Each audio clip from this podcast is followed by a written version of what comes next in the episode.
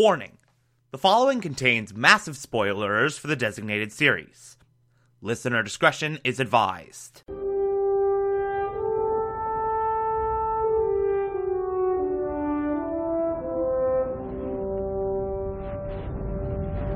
You're listening to The Television Archive, the show where we, the television-loving hordes of the internet, take a deep dive into what used to be in our beloved medium. My name is Thomas Michael Clark, and this is Cosmos, Cosmos: Space-Time Odyssey, and Cosmos: Possible Worlds.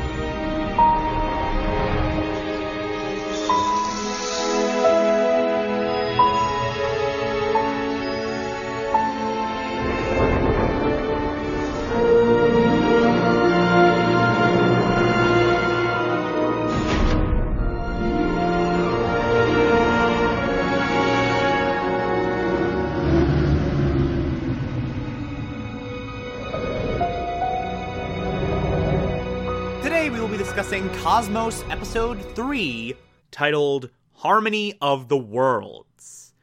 Uh, yet another fantastic, fantastic episode, uh, this time dealing with uh, the stars and the planets, uh, how humans view them, how they move in relation to Earth, and all of that. And like every episode of Cosmos, they break it down so beautifully. Carl Sagan does an amazing job of going through all this stuff.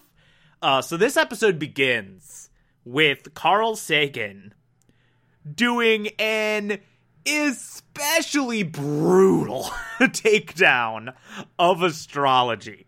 Like, just unforgiving. Like, just brutal. Like, no mercy. He's just going through, like, everything about astrology, and it's like, here's here, here's two newspapers uh, from the same city on the same day, and look at their predictions. They are widely different from one another, so they can't agree with each other, and their quote-unquote predictions are super vague. It could apply to anybody at any time. Uh, historically, uh, astrologers were uh, employed by the state because... Uh, God forbid anyone predict the fall of an empire, and if you have inaccurate predictions, you're executed, so you have to go back and change records so you seem right. Uh, so there's a lot of fraud in astrology, and also, how does that even work? How do the positions of the planets and the stars affect anything on Earth? Uh, how does, like, Mars's orbit affect... me, if I'm born as a baby? How do you account for twins who live wildly different lives? Like, one dies in childhood, the other uh, lives to be an old man. Uh, how do you, like, how does this even work? It doesn't even make sense. Uh, if everything's just on a set path, why bother to change anything? And it's just like, at a certain point, it's so good. At a certain point, I, I just started yelling at the screen, stop, stop, he's already dead. Like, Carl Sagan, brutal, brutal, brutal, brutal, brutal takedown of astrology, and it is amazing. I love just watching Carl Sagan with that smirk on his face, just s- metaphorically stabbing the entire idea of astrology repeatedly in the back, over and over and over and over and over again. Just without remorse. I love it. It's so good. It's so, it's so great. And so after we get done with the B S of astrology that Carl Sagan takes down beautifully, we immediately transition into talking about actual science. And uh, we sort of look at the constellations, and there's this great bit where Carl Sagan just points to the Big Dipper, the most recognizable constellation ever anyone in North America knows. Big Dipper. That's the Big Dipper. That's the Big Dipper. Uh, anyone in North America present day knows Big Dipper, Big Dipper, Big Dipper. And then he goes like, okay, that constellation you've heard of a million times. Here are seven billion other names from different civilizations at different points in history. And here's how they perceived it.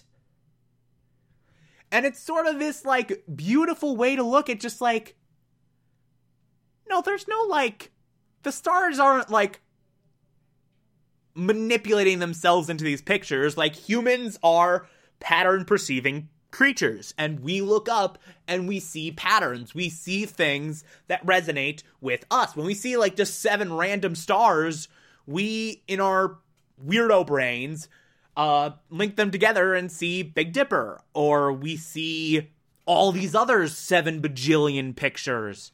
Uh, and that is, like, a beautifully crafted sequence. So just like, hey, we have constellations. They're useful. We made them up. We made up the idea of constellations. They're useful in, uh, like, sort of examining the stars and sort of examining the night sky and having these landmarks. But, like, we made up the idea that we had these, like, pictures being formed. That's not a real thing. Uh, we see these, like, cool monuments uh, from various civilizations in the past, basically dedicated to essentially having this calendar of the seasons. Like, entire temples devoted to having sunlight shine through an exact window on an exact place on the longest day of the year, sort of signaling the change of a season. Um, and we see these monuments, we see these uh, things that civilizations built and how they use the sky to sort of help them knowing, like, when to hunt, uh, when to harvest crops, like, when to uh, move on if they're a nomadic society, blah, blah, blah, blah, blah, blah, blah. Uh, and we see how that, like, these very, very old cultures used that very, very well. And then we get into planets. And this is where the episode becomes really fantastic in my mind. Because uh, we start off and we see, like, the old, old, old, old, old, old, and very, very wrong thought of the Earth is the center of the universe. Everything orbits around the Earth. We see the geocentric model uh, of Ptolemy. And we see that in action. Carl Sagan has, like, a model of it that's just going round and round and round. And then we see the Copernicus model, uh, the heliocentric, of everything moves around the sun. And we see that in action. And we see the two side by side by side. Uh, and it it's a really, really cool visual that Carl Sagan guides us through well. And then the vast majority of this episode is spent on the story of Kepler, who discovered these laws of planetary motion. Now,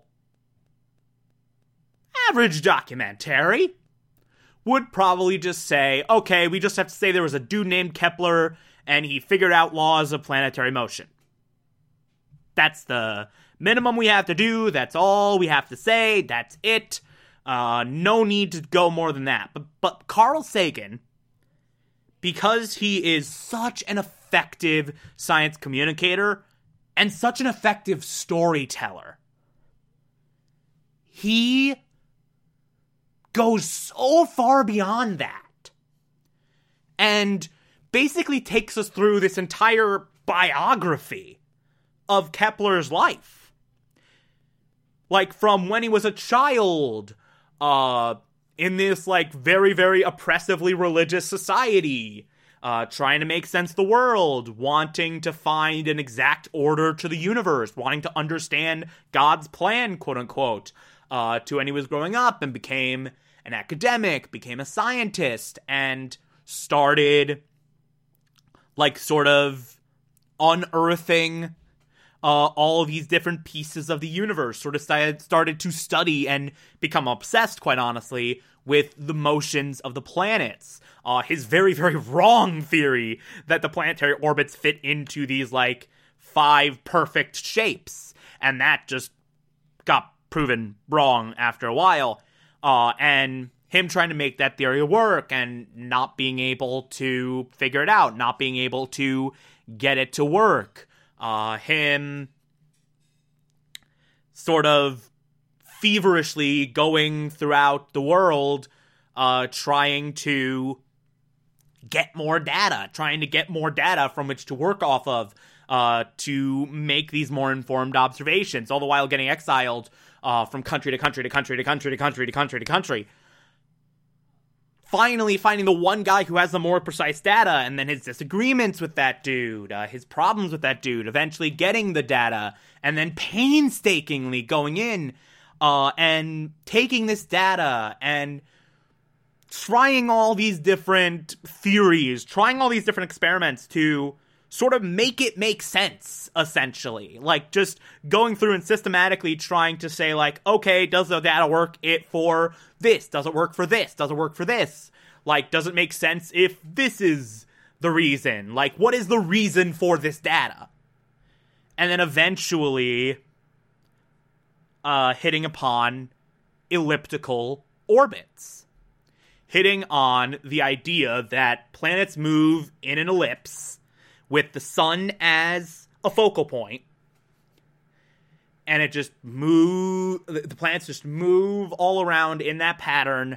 Uh, when they're further away, they move slower. When they're closer to the sun, they move faster. Uh, planetary speed is basically determined by these, like, separate wedges, all of which have, like, the exact same area. Uh, and so it just works in that way. Uh, and then the planets are in all these different increasingly larger orbits. And as the orbits get larger, the motion gets slower because they're further away. Basically, uh, the beginnings of understanding gravity. Um, we get to that big discovery, and then we see a little bit of his life afterwards. Uh, apparently his mother got uh, arrested under suspicion of witchcraft. Uh, apparently he wrote a science fiction story and all that. Like, getting into all these little things in Kepler's life. And it is so compelling. Carl Sagan tells this story in such a compelling, such a rich, and such an engaging way where you actually care about Kepler as a person. Kepler's not just some random name that you assign to, oh, he discovered this thing, yada, yada, yada. Like, the way Carl Sagan does it, like, you actually care about him as a person. You're actually invested in his story. You're actually invested in what he did and how he did it and where he ended up in his life. Uh, and it kind of doubles down on this idea that Cosmos, as I've sort of mentioned already, it's not just an educational series. It's not just an info dump. Like, it is a celebration of the entire idea of knowledge, the entire pursuit of knowledge. And in telling Kepler's entire story from beginning to end, uh, from childhood to past his biggest discovery, it sort of gives you this this jolt of exhilaration from just the idea of pursuing knowledge, from the idea of pursuing science. Um, it's so effective. It's so well done. Uh, and that whole sequence is so perfect. And I'm very happy that that, like, ended up, again, being most of the episode. Like, the vast majority of the episode is devoted to Kepler's story. And it works way better, whereas if Carl Sagan just said, there was a guy named Kepler. He figured out how planets move. Let's move on to some other concept. Like, it's just, like, it's so much more effective, and it works so much better, and it makes for a, a much more exquisitely crafted doc. Honestly, if there is not a biopic about Kepler, there should be. Hold on. Let me, let me look this up. Is there a Kepler biopic?